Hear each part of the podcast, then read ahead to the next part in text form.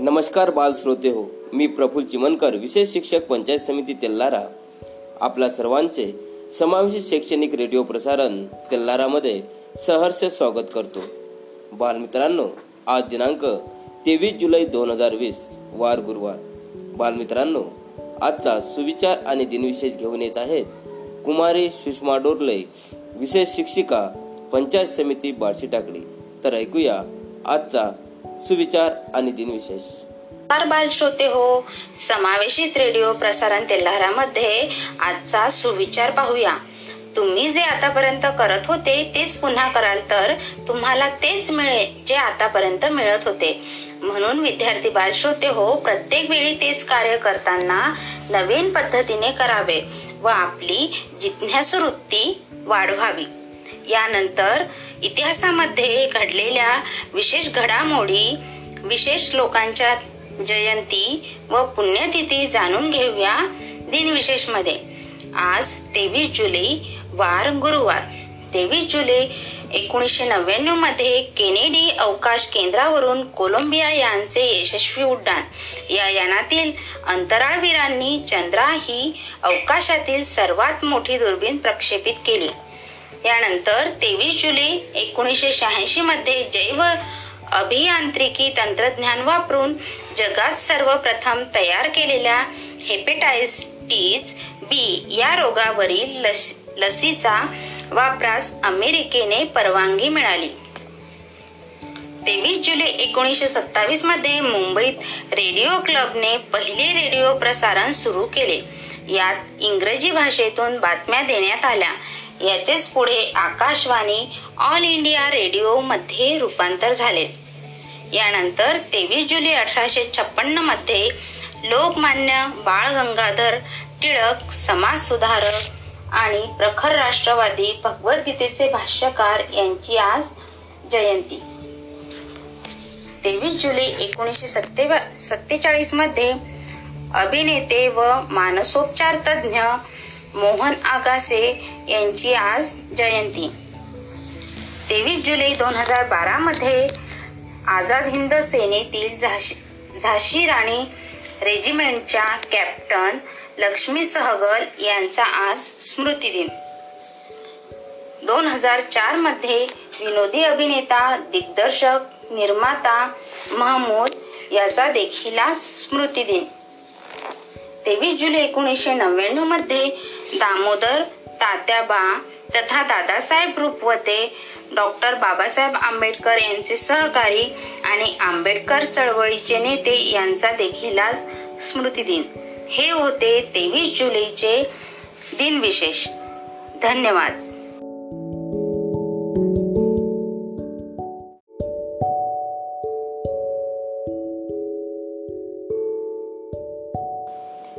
श्रोते हो यानंतर ऐकूया एक सुंदरशी प्रार्थना. प्रार्थनेचे बोल आहेत दिवा पाहून लक्ष्मी येते. गायन केलेले आहे श्री विनोद बोचे विशेष शिक्षक पंचायत समिती तेल्लारा यांनी. तर ऐकूया सरांच्या सुरामध्ये प्रार्थना दिवा पाहून लक्ष्मी येते. शैक्षणिक प्रसारण रेडिओ तेल्लारा चला आज आपण एक नवीन प्रार्थना म्हणूयात. सर्वांनी हात जोडून ताड बसायचा आहे. बसले सर्वजण चला सुरू करूया. प्रार्थना दिवा पाहुणी लक्ष्मी येते. दिवा पाहुणी लक्ष्मी येते. करू तिची प्रार्थना.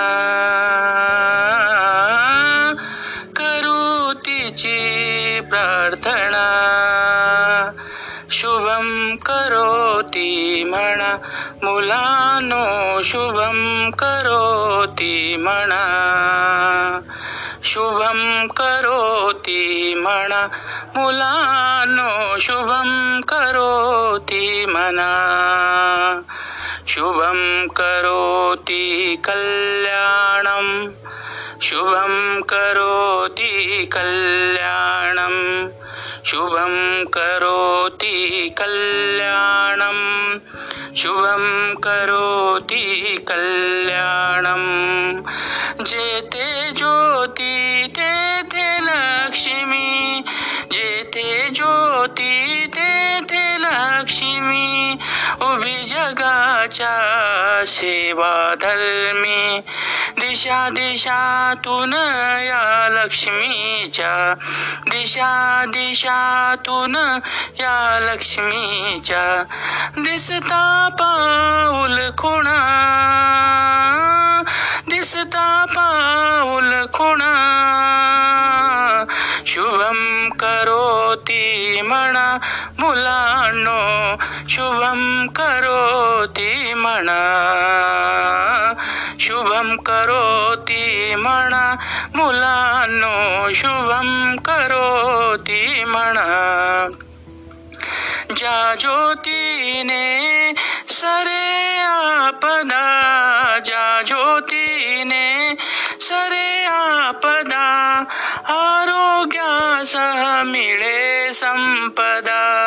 शत्रुबुद्धीचा विनाश होतो. सौख्य मिळे जीवना. सौख्य मिळे जीवना. शुभम करोती म्हणा मुलांनो शुभम करोती म्हणा शुभम करोती म्हणा मुलांनो शुभम करो म्हणा दिव्या दिव्या रे दीपत्कार. दिव्या दिव्या रे दीपत्कार. कानी कुंडल मोतीहार. कानी कुंडल मोतीहार. दिव्यास पाहून नमस्कार. दिव्यास पाहून नमस्कार रिवाज आहे जुना. रिवाज आहे जुना. शुभम करोती म्हणा मुलांनो शुभम करोती म्हणा शुभम करोती म्हणा मुलांनो शुभम करोती म्हणा शुभम करोती कल्याणम शुभम करोति कल्याणं। शुभं करोति कल्याणम् शुभं करोति कल्याणम्।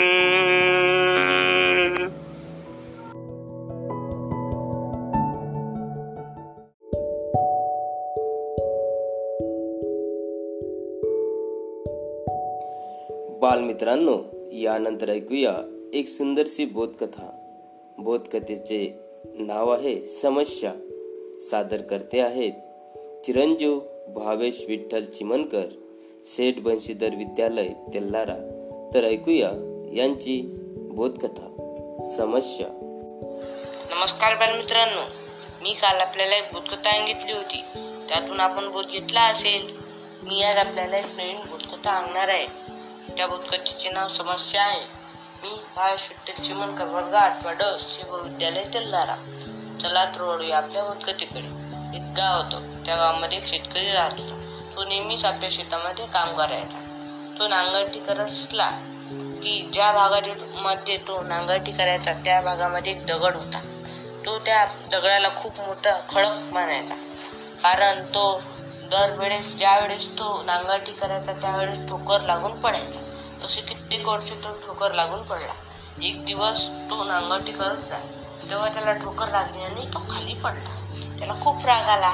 तर त्याने आपल्या दोन मित्रांना त्या तो दगड काढण्यासाठी बोलावली आणि त्या शेतकऱ्याने मोठ्या ताकदीने त्या याच्यावर घाव मारला. तर तो दगड बाहेर निघाला. दुसऱ्यांदा घाव मारला तो निघाला. आणि तिसऱ्यांदा जसा घाव मारला तो बाहेरच आला. त्याच्या मित्रांनी हसून म्हटले दादा तुम्ही आम्हाला छोटा दगड काढायला बोलावलं होतं. आणि हसले. मग त्या शेतकऱ्याला पश्चाताप झाला की मी जर हा दगड तेव्हा काढला असता तर आज मला हा अशी लाजवानी गोष्ट व्हायची गरज नव्हती. बालमित्रांनो या कथेतून आपल्याला हा बोध मिळतो की छो सम छोटी समस्या असेल तर तेव्हाच त्याचे समाधान करायचे नाहीतर ते मोठी होते. धन्यवाद.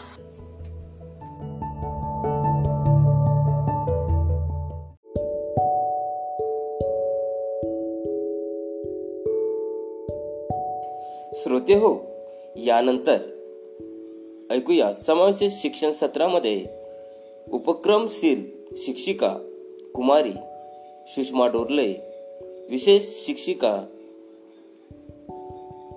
पंचायत समिती बार्शी टाकडी यांचे मार्गदर्शन. स- समावेशित शिक्षणाअंतर्गत अध्ययन अध्यापन करीत असलेले विद्यार्थी हे कुठेही कमी नाहीत. ते सर्वसामान्य मुलांप्रमाणे शिक्षण घेऊ शकतात आणि त्यांच्यावर योग्य ते अध्ययन अध्यापन तंत्राचा जर वापर केला तर ते सर्वसामान्याप्रमाणे आपले जीवन व्यतीत करू शकतात. अशाच एका ध्येयाने आणि प्रत्येक मूल शिकू शकते या उद्देशाने समावेशित शिक्षण हे दिव्यांग विद्यार्थ्यांकरिता एक महत्त्वाचं प्लॅटफॉर्म झाला आहे. या प्लॅटफॉर्ममध्ये विद्यार्थ्यांच्या विकासाकडे विशेष लक्ष देत असताना विद्यार्थ्यांच्या सूक्ष्म निरीक्षण त्यामध्ये त्यांना येणार येणारी आव्हाने आणि त्यांच्यामध्ये असलेले सुप्तगुणांना वाव देणे या गोष्टीकडे विशेष शिक्षक विशेष तज्ज्ञ काम करत असताना आपल्याला दिसून येतात. या विद्यार्थी आपला एक मानव संसाधन आहे आणि त्याचा विकास घडवण्याकरिता आपल्याला सर्व टीमने काम करायचे आहे. टीमवर्क असेल तर विद्यार्थी घडण्यास फार काळ लागत नाही. असेच मत असलेल्या कुमारी सुषमा मॅडम आपल्याला दिवांगांचे प्रकार सांगणार आहेत.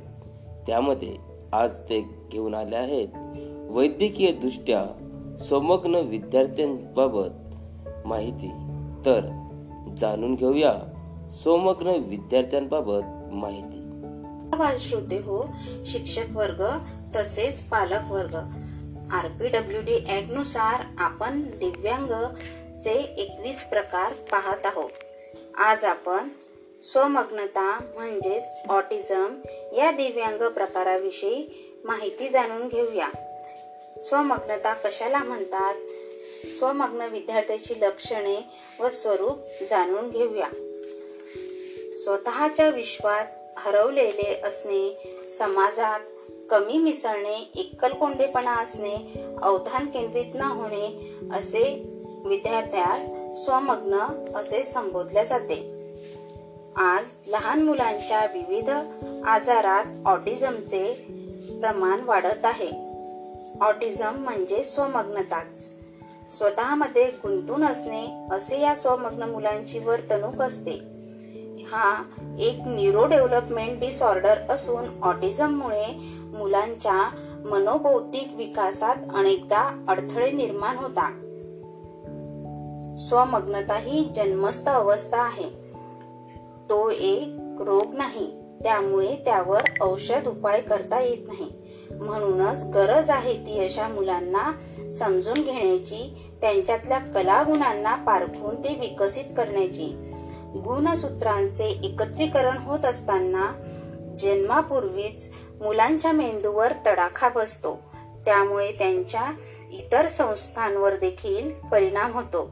जसे मज्जा संस्था श्वसन संस्था पचन संस्था स्नायू संस्था अशा सर्व संस्थांच्या शरीरामधील कार्यपद्धतीवर मेंदूच्या या अवस्थेमुळे विद्यार्थी हा बालक हा कमजोर होत असतो. या आजारास ऑटिझम स्पेक्ट्रम डिसऑर्डर म्हणजेच एस डी या नावाने देखील ओळखले जाते.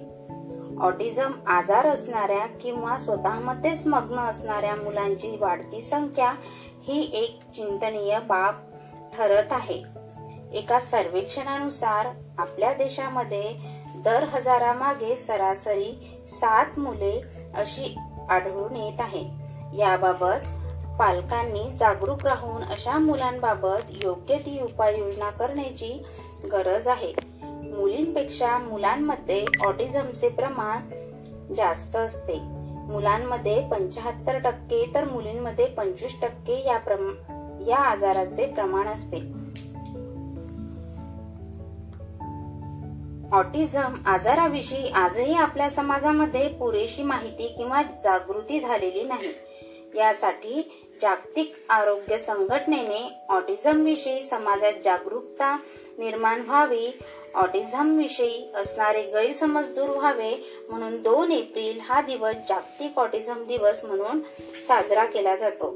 साधारणपणे एक ते तीन वर्षे वयातील मुलांमध्ये ऑटिझमची लक्षणे स्पष्टपणे दिसतात. सामान्य आणि ऑटिस्टिक मुले यांच्यामधील फरक सुरुवातीला जाणवणे कठीणच असते.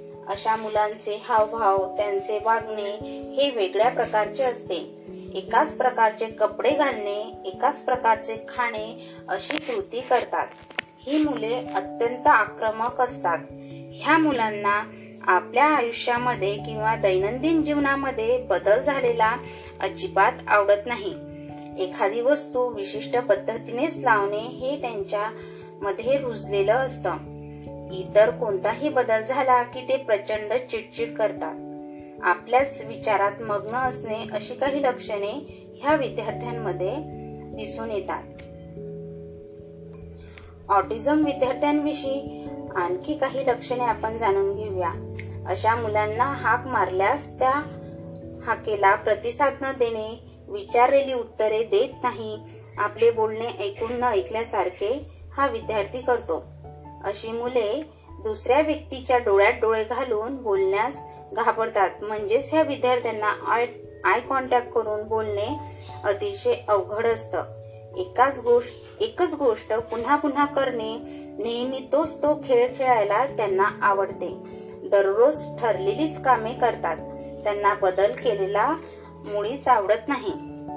तसेच असंबद्ध बडबड करणे पुन्हा पुन्हा तेच शब्द बोलत राहणे असे काही लक्षणे ह्या मुलांमध्ये दिसून येतात.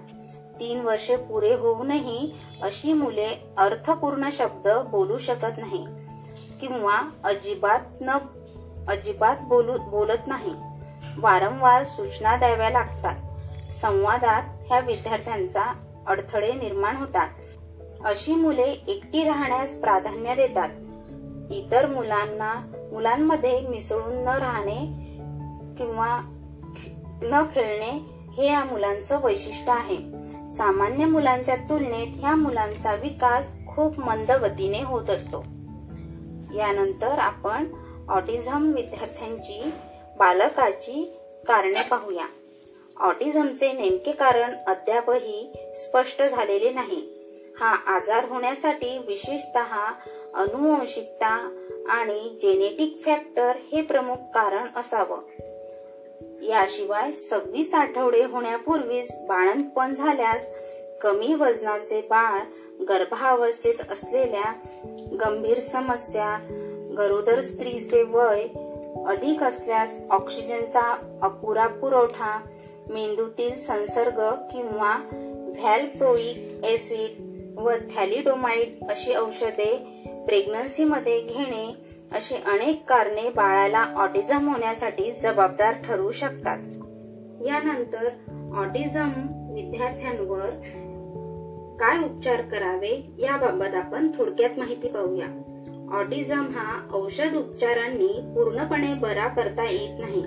उपचाराच्या मदतीने ऑटिझमसह मुलांना स्वावलंबी जीवन जगता यावं यासाठी उपयुक्त उपाययोजना करता येऊ शकतात.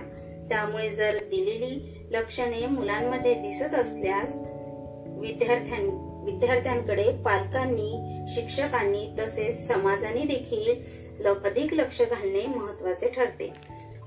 यासाठी ऑटिझमवर उपचारामध्ये screening tool behaviour program occupational therapy play therapy physiotherapy speech and language therapy आणि औषधे यांचा वापर करून या मुलांमध्ये आत्मविश्वासपूर्ण आणि स्वावलंबी जीवन जगण्यासाठी प्रेरित केले जाऊ शकते. उपचाराबरोबर उपचाराबरोबरच अशा मुलांना कुटुंबाचा प्रेम व आधाराची अत्यंत गरज असते. तेव्हा पालकांनी त्यांना समजून घेणे खूप गरजेचे असते. कारण त्यांना मुलांची वागणूक ही जाणीवपूर्वक होत नसून आजारामुळे होत आहे असे लक्षात येऊ शकतं. अशी मुले सोशली ऍक्टिव्ह देखील नसतात. कारण त्यांना त्यांचा मेंदू त्यांच्या भावना व्यक्त करण्यासाठी सक्षम त्यामुळे अशा मुलांना आपणच समजून घेऊन त्यांना नवनवीन गोष्टी शिकण्यास मदत करावी जेणेकरून त्यांच्यातील आत्मविश्वास वाढण्यास मदत होईल. ही अत्यंत मह ह्या विद्यार्थ्यांच्या बाबतीत अत्यंत महत्त्वपूर्ण अशी पालकांची जबाबदारी असू शकते. यानंतर समाजाने देखील थोडे परिपक्व झाले पाहिजे. कारण ऑटिझम मूल सांभाळणे कोणत्याही पालकांसाठी एक खूप मोठे आव्हान अस- असतं. आपला समाज आजही ऑटिस्टिक मुले मतिमंद गतिमंद किंवा दिव्यांगजन यांच्याकडे कुस्सित नजरेने पाहत असतो. पण असे न करता समाज म्हणून आपणही त्या मुलांच्या पालकांना भावनिक आधार व प्रोत्साहन दिले पाहिजे. तसेच वर्गामध्ये शिक्षकांनी देखील विद्यार्थ्यांचा कल त्याच्या शिक्षणाचा कल जिकडे असेल त्या दृष्टिकोनातून त्याला अध्ययन अध्यापनाचे कार्य दिले पाहिजे. विद्यार्थ्यांचे सवंगडी देखील त्या विद्यार्थ्यांसोबत आपली वागणूक अशा पद्धतीने करेल की जेणेकरून विद्यार्थ्याला कोणताही त्रास होणार नाही व विद्यार्थ्याचा अभ्यासक्रम देखील पूर्ण होईल. आज आपण ऑटिझम म्हणजे स्वमग्नता दिव्यांगाच्या एकवीस प्रकारापैकी हा प्रकार पाहिलेला आहे. पुढील प्रकार पाहू उद्याच्या भागात. धन्यवाद.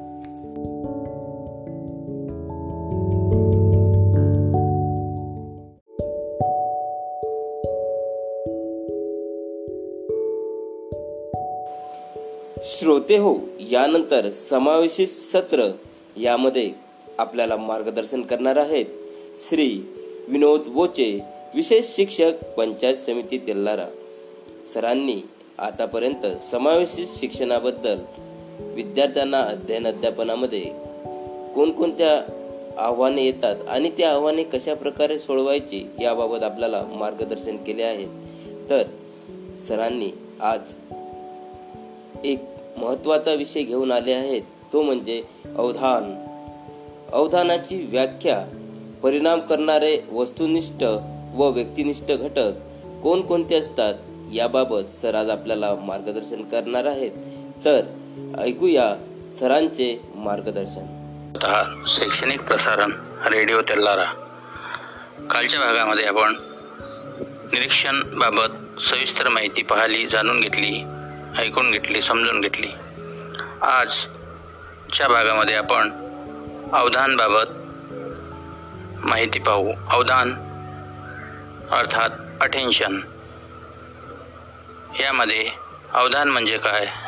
अवधानावर कोणते घटक परिणाम करतात? त्या घटकांची माहिती आज आपण येथे पाहूया. निवडक उद्दीपकाला जाणिवेच्या केंद्रस्थानी आणण्याच्या मानसिक प्रक्रियेस अवधान असे म्हणतात. तसेच आवाक्यातील उद्दीपकास प्रतिक्रिया देणाऱ्या प्रक्रियेस अवधान म्हणतात. अवधान परि अवधानावर परिणाम करणारे घटक एखाद्या उद्दीपकाची निवड करताना त्या उद्दीपकाच्या वैशिष्ट्यामुळे त्या उद्दीपकास प्रथम प्राधान्य देण्यात येते. त्याकडे पहिले लक्ष जाते. ते वैशिष्ट्य व्यक्तिनिष्ठ किंवा व वस्तुनिष्ठ असतात. उद्दीपकाच्या वैशिष्ट्यामुळे व त्याच्या गुणात्मकामुळे उद्दीपकाची निवड केली जाते. आता अवधानाचे वस्तुनिष्ठ घटक कोणते? यामध्ये अवधानाचे अकरा अकरा वस्तुनिष्ठ घटक आहेत.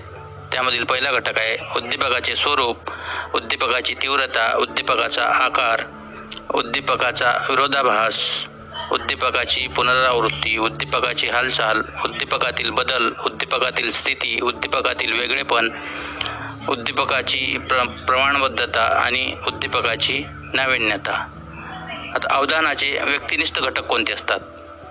त्यामध्ये पहिला घटक आहे व्यक्तीची मनस्थिती व्यक्तीची अभिरुची दुसरा तिसरा व्यक्तीच्या प्रेरणा चौथा मानसिक सज्जता पाचवा व्यक्तीचा हेतू सहावा व्यक्तीची सवय सातवा व्यक्तीची तात्कालिक इच्छा आठवा अर्थ आणि नववा व्यक्तीचा पूर्वानुभव.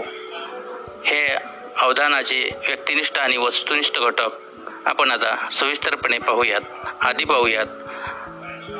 वर अवधानावर परिणाम करणारे वस् वस्तुनिष्ठ घटक. त्यामधील पहिला घटक आहे उद्दीपकाचे स्वरूप. सो वस्तूच्या स्वरूपावरून उद्दीपकाकडे कमी किंवा अधिक प्रमाणात अवधान आकर्षित होते. विविध वेदनेंद्रियाद्वारे मिळणाऱ्या आदेशावरून अनुभवावरून उद्दीपकाकडे अवधान केंद्रित केले जाते. उदाहरणार्थ सुमधुर आवाजाकडे अवधान लवकर केंद्रित होते. अवधानावर परिणाम करणारे वस्तुनिष्ठ घटक यामध्ये दुसरा घटक आहे उद्दीपकाची तीव्रता. उद्दीपकाची तीव्रता जितकी जास्त तितके त्याकडे अवधान लवकर केंद्रित होते. उदाहरणार्थ मोठा आवाज भटक रंग उग्रवास तीव्र प्रकाश टी व्हीचा मोठा आवाज याकडे अवधान केंद्रित होते. अवधानावर परिणाम करणाऱ्या वस्तुनिष्ठ घटकापैकी तिसरा घटक उद्दीपकाचा आकार. तुलनेने मोठ्या आकाराच्या उद्दीपकाकडे आपले अवधान लवकर केंद्रित होते. उदाहरणार्थ बस स्टँडवर लावलेली मोठी जाहिरात. चार नंबरचा वस्तुनिष्ठ घटक आहे उद्दीपकाचा विरोधाभास. उद्दीपकाच्या विरोधाभासामुळे अवधान लवकर केंद्रित होते. उदाहरणार्थ पांढऱ्या कपड्यावरील काळा डाग. पाच नंबरचा वस्तुनिष्ठ घटक आहे उद्दीपकाची पुनरावृत्ती. उद्दीपकाच्या पुनरावृत्तीमुळे आपले अवधान त्या विशिष्ट उद्दीपकावर केंद्रित होते. सुरुवातीस उद्दीपकाकडे लक्ष जात नाही परंतु जर उद्दीपक वारंवार सादर केला तर त्याकडे ल- आपले लक्ष अवधान केंद्रित होते. उदाहरणार्थ टी व्हीवरील वस्तूची जाहिरात. सहा नंबरचा घटक आहे उद्दीपकाची हालचाल.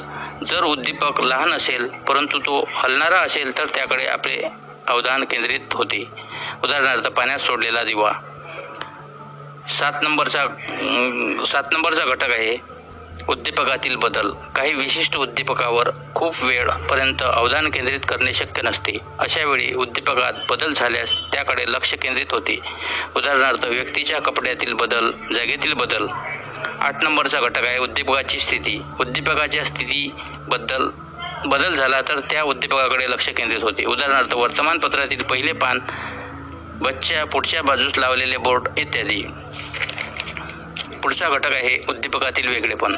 सभोवतालच्या वातावरणात वेगळेपणा असणे त्यामुळे उद्दीपकाकडे अवधान लवकर केंद्रित होते. उदाहरणार्थ मोकळ्या जागेतील एकमेव झोपडी. दहा नंबरचा घटक आहे उद्दीपकाची प्रमाणबद्धता. एखाद्या उद्दीपक पद्धतशीर व प्रमाणबद्ध असेल तर त्याकडे आपले लक्ष केंद्रित होते. उदाहरणार्थ दगडावर कोरलेली प्रमाणबद्ध मूर्ती कोरीव काम दहा नंबर अकरा नंबरचा घटक आहे नाविन्यता. कोणत्या नवीन वस्तूकडे अवधान लवकर केंद्रित होते. उदाहरणार्थ नेहमी तेच ते कपडे घालणाऱ्या व्यक्तीने नवीन कपडे घातले तर त्याकडे अवधान केंद्रित होते. अवधानावर परिणाम करणारे हे झाले वस् व्यक्तिनिष्ठ घटक वस्तुनिष्ठ घटक. आता पाहू आपण व्यक्तिनिष्ठ घटक. मनस्थिती. व्यक्तीची मनस्थिती हा सर्वात महत्त्वाचा घटक आहे. व्यक्तीची मनस्थिती ही त्याच्या भावना व स्वभाव इत्यादीवर अवलंबून असते. उदाहरणार्थ व्यक्तीस आनंद झाला असेल तर तो त्याच्या मित्रांना भेटण्याचा प्रयत्न करतो. दोन नंबर व्यक्तीची अभिरुची. व्यक्तिनिष्ठ घटकातील हा सर्वात महत्त्वाचा घटक आहे. व्यक्ती आपल्या अभिरुचीनुसार वेगवेगळ्या उद्दीपकाची निवड करतो. एकाच उद्दीपकास विविध व्यक्ती वेगवेगळ्या प्रकारच्या प्रतिक्रिया देतात. कारण प्रत्येकाच्या वेगवेगळ्या अभिरुची असतात. उदाहरणार्थ वर वर्तमानपत्र वाचताना खेळाच्या बातम्या प्रथम वाचणे शाळा सुटल्यानंतर संध्याकाळी सायकलवर फिरायला जाणे. पुढचा तीन नंबरचा घटक आहे व्यक्तीच्या प्रेरणा. जेव्हा मूलभूत प्रेरणा जागृत होतात तेव्हा त्या व्यक्तीचे अवधान संबंधित प्रेरणा पूर्ण करण्याच्या उद्दीपकाकडे जाते. उदाहरणार्थ भूक लागली असता जेवणाच्या डब्याकडे लक्ष केंद्रित होणे. चार नंबरचा घटक आहे व्यक्तीची मानसिक सज्जता. ज्या उद्दीपकाने माणसाची मानसिक तयारी सज्जता केली असेल अशा उद्दीपकाकडे तो उद्दीपक सादर होण्यापूर्वीपासूनच व्यक्ती त्याकडे अवधान दे- देण्याच्या दृष्टीने सज्ज असतो. उदाहरणार्थ अकरा वाजता बेल होणार हे माहीत असल्याने त्यापूर्वीच वर्गाच्या बाहेर प्रार्थनेसाठी तयार होणे. पाचवा घटक आहे व्यक्तीचे हेतू. प्रत्येक व्यक्तीचे तात्कालिक व अंतिम हेतू असतात. उदाहरणार्थ परीक्षा देण्याच्या देणाऱ्या विद्यार्थ्याने परीक्षा उत्तीर्ण होणे हा तात्कालिक हेतू तर अर्थार्जन करणे हा अंतिम हेतू. अशा ठिकाणी विद्यार्थी परीक्षेत उत्तीर्ण होण्यासाठी पुस्तकाकडे अवधान केंद्रित करतो. सहा नंबरचा आहे व्यक्तीची सवय. उद्दीपकाची निवड करताना सवय या घटकाचा प्रभाव पडतो. सवयीमुळे विशिष्ट उद्दीपकावर अवधान केंद्रित होते. उदाहरणार्थ सकाळी उठल्यावर चहाची सवय असलेला व्यक्ती प्रथमतः स्वयंपाकघरात जाऊन चहा झाला का यावर अवधान केंद्रित अवधान केंद्रित करेल. सात नंबरचा घटक आहे व्यक्तीची तात्कालिक इच्छा. विशिष्ट वेळेपूर्वी इच्छा निर्माण झाल्याने व्यक्ती इच्छापूर्ती करणाऱ्या उद्दीपकाकडे अवधान केंद्रित होते. उदाहरणार्थ थंडी वाजू लागल्यानंतर चहा पिल्याची किंवा पावसाच्या दरम्यान भजी गरम भजी खाण्याची इच्छा निर्माण होते. आठ नंबर आठ नंबर आहे अर्थ. वि विशिष्ट गोष्टीचा कवितेचा अर्थ कळण्यासाठी व्यक्ती अर्थ सांगणाऱ्या उद्योगाकडे अवधान केंद्रित करते. उदाहरणार्थ वर्गात शिक्षक शिकवत असताना लक्ष देणे. पुढचा घटक आहे व्यक्तीचा पूर्वानुभव. अनुवंश शिक्षण व प्रशिक्षण हे घटक अवधानावर परिणाम करीत असतात. तसेच कुटुंब समाज शाळा शारीरिक स्थिती हे सर्व घटक अवधानावर परिणाम करत असतात. अवधान शारीरिक व मानसशास्त्रीय घटक महत्त्वाचे असतात. उदाहरणार्थ व्यक्ती अनुभव पूर्वानुभवावरून पुढील शिक्षण किंवा प्रशिक्षण अवधा प्रशिक्षणावर अवधान केंद्रित करते. अवधान केंद्रित करते. यानंतर अवधानाची पुढील माहिती पुढच्या भागात पाहू. आज आपली रजा घेतो. धन्यवाद.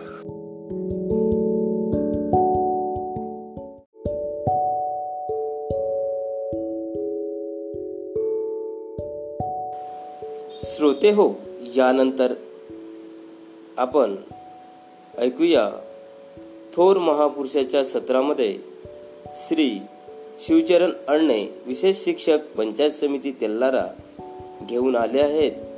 सरदार वल्लभभाई पटेल यांच्या जीवनपटावर आधारित माहिती. तर ऐकूया सरांनी दिलेली माहिती.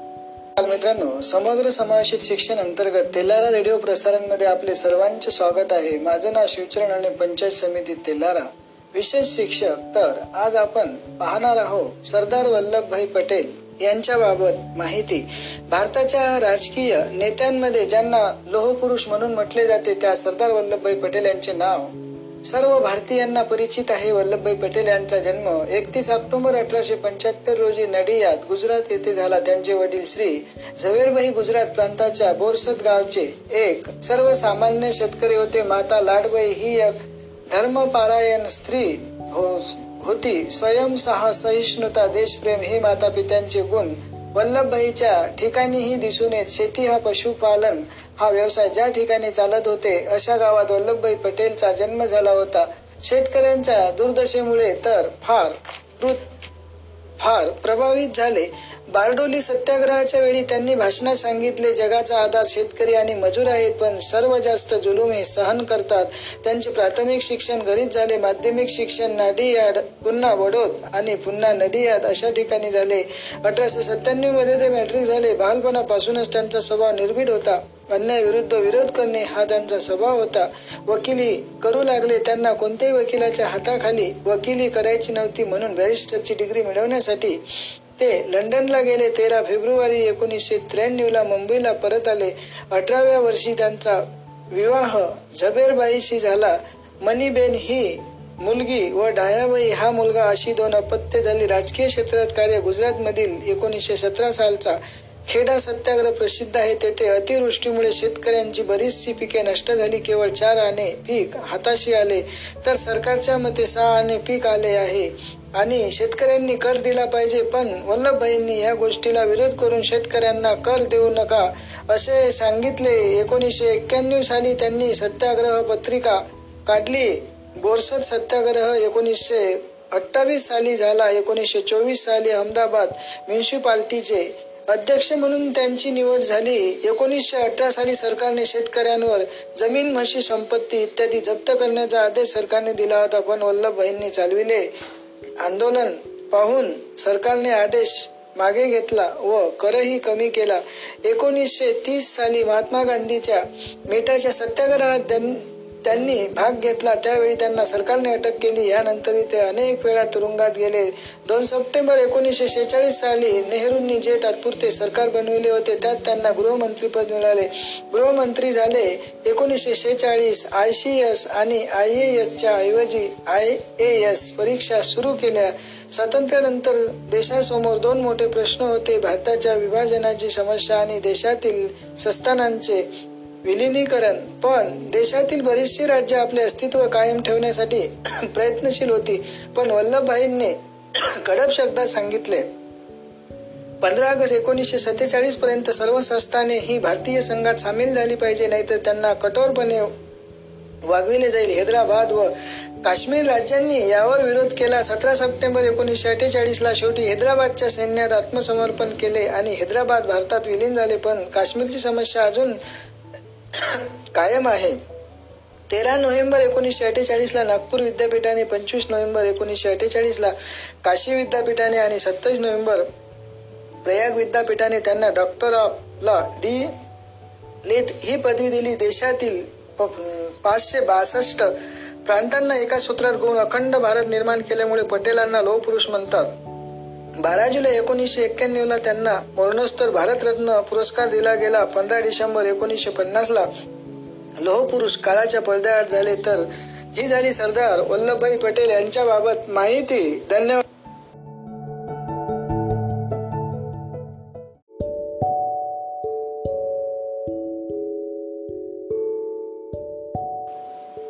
बाल श्रोते हो यानंतर ऐकूया श्री विनोद बोचे विशेष शिक्षक पंचायत समिती तेल्लारा यांनी इयत्ता आठवी पाठ्यपुस्तकातील कविता संतवाणी सरांच्या स्वरामध्ये ऐकूया. शैक्षणिक प्रसारण रेडिओ तेल्लारा मी विनोद बोचे विशेष शिक्षक पंचायत समिती तेल्लारा आपणासाठी घेऊन आलो आहे. वर्ग आठवीची मराठी विषयाची संतवाणी संत तुकाराम यांची. चला प्रस्तुत अभंगात संत तुकाराम महाराज यांनी शब्दाचे महत्त्व वेद्य उदाहरण देऊन पटवून दिलेले आहे. संत तुकाराम महाराज सांगतात आमच्या घरी धन कोणते? तर शब्दरूपी रत्ने हेच आमचे धन आहे. आमच्या शब्दांना रत्नांचे मूल्य प्राप्त झालेले आहे. समाज प्रबोधनासाठी स्वतःचे मत पटवून देण्यासाठी आम्ही शब्दरूपी शस्त्र जाणीवपूर्वक वापरतो. कधी समाज प्रबोधनासाठी अत्यंत प्रखट शब्दांचा वापर करतो तर कधी मृदू शब्दात चर्चा करतो बोलतो.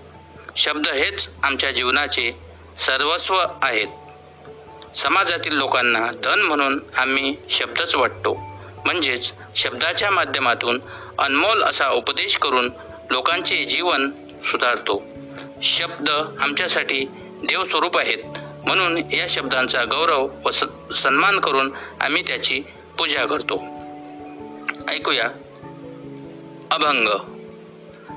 आम्हा घरी धन शब्दाचीच रत्ने आम्हा घरी धन शब्दाचीच रत्ने शब्दाचीच शास्त्रे यातना करू आम्हा घरी धन शब्दाचीच रत्ने शब्दाचीच शास्त्रे यातना कारू शब्दची आमुच्या जीवांचे जीवन.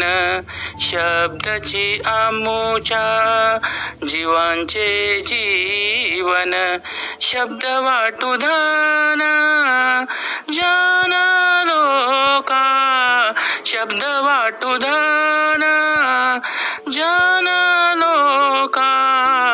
शब्दची आमुच्या जीवांचे जीवन शब्दची आमुच्या जीवांचे जीवन शब्द वाटू धन जन लोका. शब्द वाटू धन तुका म्हणे पा. शब्दची हा देव तुका म्हणे पा. शब्दची हा देव शब्दाची गौरव पूजा करू. शब्दची गौरव पूजा करू. अमागरी घरी शब्दाचीच रत्ने आम्हा घरी धन शब्दाचीच रत्ने शब्दाचीच शास्त्रे याज्ञा करू आम्हा घरी धन शब्दाचीच रत्ने आम्हा घरी धन शब्दाचीच रत्ने धन्यवाद.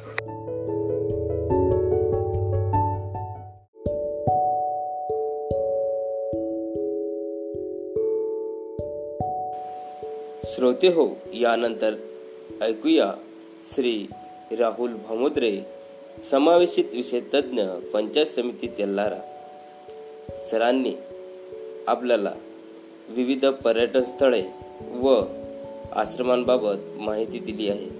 तर असेच आनंदवन आश्रम चंद्रपूरमधील याबाबत सर आपल्याला माहिती देत आहेत. तर आनंदवन आश्रम भाग दोन मध्ये सरांची दिलेली माहिती जाणून घेऊया. नमस्कार विद्यार्थी मित्रांनो रेडिओ शैक्षणिक प्रसारण मी राहुल भामुद्रे समावेशित तज्ञ पंचायत समिती तेलारा मध्ये आपले सहर्ष स्वागत करतो. मित्रांनो आज दिनांक तेवीस जुलै दोन हजार वीस. काल आपण कर्मयोगी बाबासाहेब आमटे यांच्या केलेल्या कार्याबद्दल अतुलनीय अशी आनंदवन आश्रम याची माहिती बघितली. त्याचा इतिहास बघितला आणि आणि त्यांनी केलेली कार्य बघितली. आजच्या भागात आज आपण आनंदवन समाजभान अभियान हा विषय बघूया. म्हणजेच आनंदवनाने समाजात कोणतं अभियान राबविले? आणि या अभियानांतर्गत किती कलमी कार्यक्रम त्यांनी राबवला ते आज आपण बघणार आहोत. या अभियानांतर्गत पाच कलमी कार्यक्रम आनंदवन आश्रमाने राबवलेले आहेत. त्यातील पहिला महाराष्ट्राच्या कानाकोपऱ्यात ताज्या दमाचे जे अनेक कार्यकर्ते सामाजिक कामामुळे गुंतलेले आहेत त्यांच्या पाठीशी आनंदवनाने मोठ्या भावाच्या भूमिकेने उभं राहावं व त्यांना समाजाची मदत मिळवून देण्याचा प्रयत्न करणे. नंतर दुसरा आनंदवनाने आजवरच्या प्रवासात शेती पाणी घरबांधणी सामाजिक वनीकरण दुग्ध विकास प्लास्टिक पुनर्वापर अशा विविध क्षेत्रात नानाविध यशस्वी प्रयोग केले आहेत. तिसरा महाराष्ट्रातल्या गावा शहरामध्ये जाऊन तेथील महाविद्यालय तरुण स्थानिक मंडळी आणि उत्साही कार्यकर्ते यांच्यासाठी सामाजिक जाणीव जागृतीच्या अनुषंगाने जाहीर भाषण परिसंवाद मुलाखती याचं आयोजन करण्याचा आमचा मनोदय आहे. दुसरीकडे महाराष्ट्रातील लेखक पत्रकार सामाजिक कार्यकर्ते आणि विविध क्षेत्रातील तज्ज्ञ मंडळींना आनंदवनात आमंत्रित करून तेथील प्रयोगाबद्दल अवगत केले जाईल. चौथा म्हणजे महाराष्ट्रातील खेड्यापाड्यात नवनव्या कल्पनाचं सर्जन करणाऱ्या पब्लिक इनोव्हेटर्सना हुडकून त्यांचं काम सरकार उद्योग व अन्य व्यासपीठांपर्यंत पोहोचवणे. पाचवं म्हणजे तरुण पिढीशी संवाद साधणं आणि त्यांना सामाजिक भान देणं. याची नितांत गरज आहे. त्या दृष्टीने सामाजिक भान देणाऱ्या मराठीतील महत्त्वाच्या पुस्तकांची यादी तयार करून ती सर्व महाविद्यालयात पोहोचविणे. अशा प्रकारे आनंदवन समाजभान अभियान हे पाच कल्पी कार्यक्रम हे राबवत आहे. तसेच लोकबिरादरी प्रकल्प हेमल कसा आनंदवन अजून एक प्रकल्प राबवत आहे. त्याचं नाव म्हणजे हेमल कसा आता हेमल कसा याची सखोल माहिती आपण पुढच्या भागात बघणारच आहोत. त्याबाबत आपण त्याची काही माहिती आज आपण बघूया. लोक बिरादरी प्रकल्प हे महाराष्ट्र सेवा समिती वरोरा जिल्हा चंद्रपूरद्वारे एक सामाजिक उपक्रम म्हणून राबवला जात आहे. या प्रकल्पाअंतर्गत रुग्णालय शाळा व पशु अनाथालय चालवले जाते. तेवीस डिसेंबर एकोणीसशे त्र्याहत्तर रोजी सामाजिक कार्यकर्ते माननीय बाबा आमटे यांनी मीडिया गोंड यांच्या एकात्मिक विकासासाठी गडचिरोली जिल्ह्याच्या भामरागड तालुक्यातील हेमलकसा येथे प्रकल्पाचे कार्य सुरू केले. सदर प्रकल्प गडचिरोली जिल्हा मुख्यालयापासून एकशे साठ किलोमीटर अंतरावर आहे व अल्लापल्ली पासून साठ किलोमीटर दूरवर आहे. डॉक्टर प्रकाश आमटे आणि त्यांची पत्नी डॉक्टर मंदाकिनी आमटे या मेडिकल डायरेक्टर व मेडिकल ऑफिसर म्हणून येथे काम करतात. व परिसरातील लोकांना आरोग्य शैक्षणिक सुविधा उपलब्ध करून दिल्या जातात. त्यांना कम्युनिटी लिडरशिपसाठी दोन हजार आठमध्ये रेमन मॅगसेसे पुरस्कार प्रदान करण्यात आले. अशा प्रकारे आज आपण आनंदवंत कर्मयोगी बाबासाहेब आमटे यांच्याबाबत माहिती जाणून घेतली.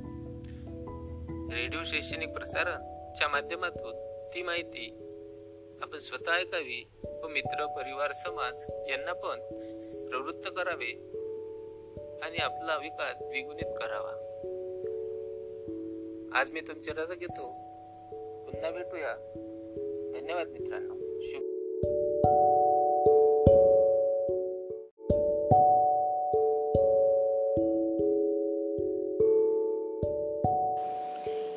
बाल श्रोते हो यानंतर ऐकूया. श्री विनोद वोचे विशेष शिक्षक पंचायत समिती तेल्लारा यांनी गायन केलेली पाठ्यपुस्तकातील आठवीची हिंदीची कविता कुछ नहीं इससे बढ़कर. तर ऐकूया कुछ नहीं इससे बढ़कर. रहे हैं शैक्षणिक प्रसारण रेडिओ तेल्लारा मैं विनोद बोची विशेष शिक्षक पंचायत समिती तेल्लारा आपके लिए प्रस्तुत करता हूँ कक्षा आठवीं की हिंदी विषय की कविता। कविता का नाम है, नहीं कुछ इसे बढ़कर। और यह लिखी है, सुमित्रानंदन पंत इन्होंने। प्रस्तुत गीत में कवि सुमित्रानंदन पंत जी ने माँ कृषक, कलाकार, कवि, बलिदानी पुरुष एवं लोक के महत्व को स्थापित किया है। आपका मानना है कि उपरोक्त सभी व्यक्ति समाज, देश के हित में सदैव तत्पर रहते हैं। अतः इनकी पूजा से बढ़कर दूसरी कोई पूजा नहीं है। प्रस्तुत करता हूँ। नहीं, कुछ इससे बढ़कर। प्रसव वेदना सहजब जननी, हृदय स्वप्न निज मूर्त बना कर। स्तन्यदान दे उशी पालती पग पग नव शिशु पर नौछावर. नहीं प्रार्थना इससे सुंदर नहीं प्रार्थना इससे सुंदर. शीत ताप में जुझ प्रकृति से वहाँ स्वेद भूरज कर उर्वर शस्य श्यामला बना धरा को जब भंडार कृषक देते बर। नहीं प्रार्थना इनसे शुभ कर। नहीं प्रार्थना इससे शुभ कर। कलाकार कवि वर्ण वर्ण को भाव तुली से रच सम्मोहन। जब अरूप भरते कृति में जीवन स्पंदन। नहीं प्रार्थना इससे प्रियतर नहीं प्रार्थना इससे प्रियतर सत्यनिष्ठ जन भूप्रेमी जब मानव जीवन के मंगल हित कर देते उत्सर्ग प्राण निज भूरज को कर शोनित रंजित। नहीं प्रार्थना, इससे बढ़कर नहीं प्रार्थना, इससे बढ़कर चक चक जीवन, मधुरस प्रतीक्षण चक चक जीवन, मधुरस प्रतीक्षण, विपुल मनोवैभव कर संचित, जब मधु कर अनुभूति द्रवित, जब करते भव मधु छत्र विनिर्मित नहीं प्रार्थना। इससे सुचित्तर नहीं प्रार्थना। इससे सुचित्तर नहीं प्रार्थना। इससे सुचित्तर। धन्यवाद।